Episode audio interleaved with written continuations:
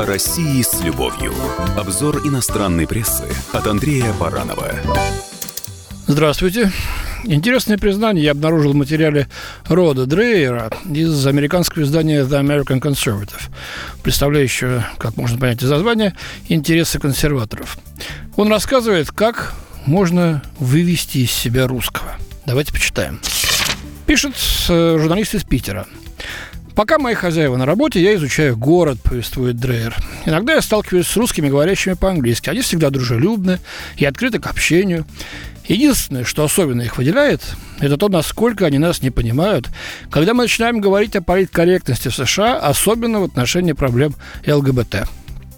Даже россияне, которые говорят мне, что они не являются поклонниками Путина, считают нелиберальную политику левых американцев, особенно по темам ЛГБТ, крайне странной.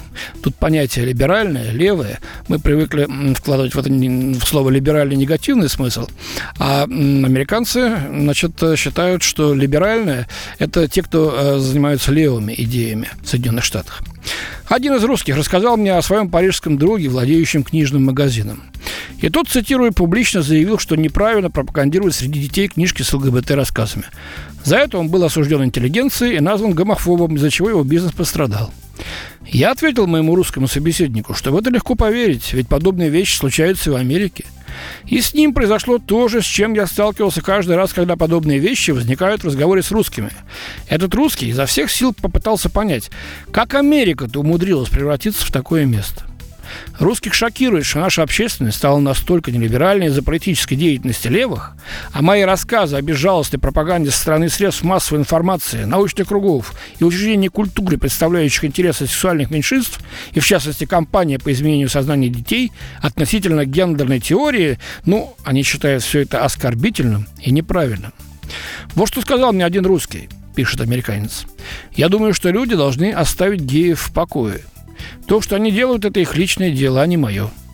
Те, кто преследует их и бьют, их неправы и должны быть остановлены. Но как они могут делать такое с детьми? Почему вы, американцы, допускаете это? У нас в России есть закон, запрещающий пропаганду ЛГБТ детям. Я думаю, что почти каждый русский поддерживает это.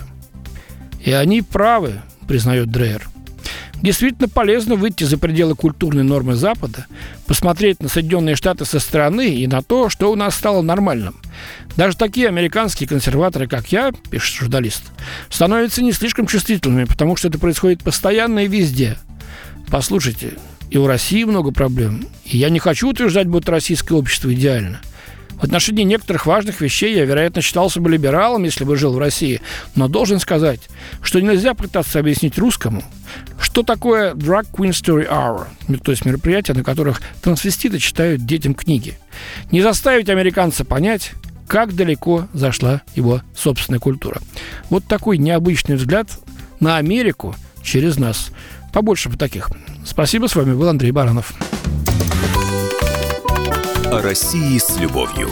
Обзор иностранной прессы от Андрея Баранова.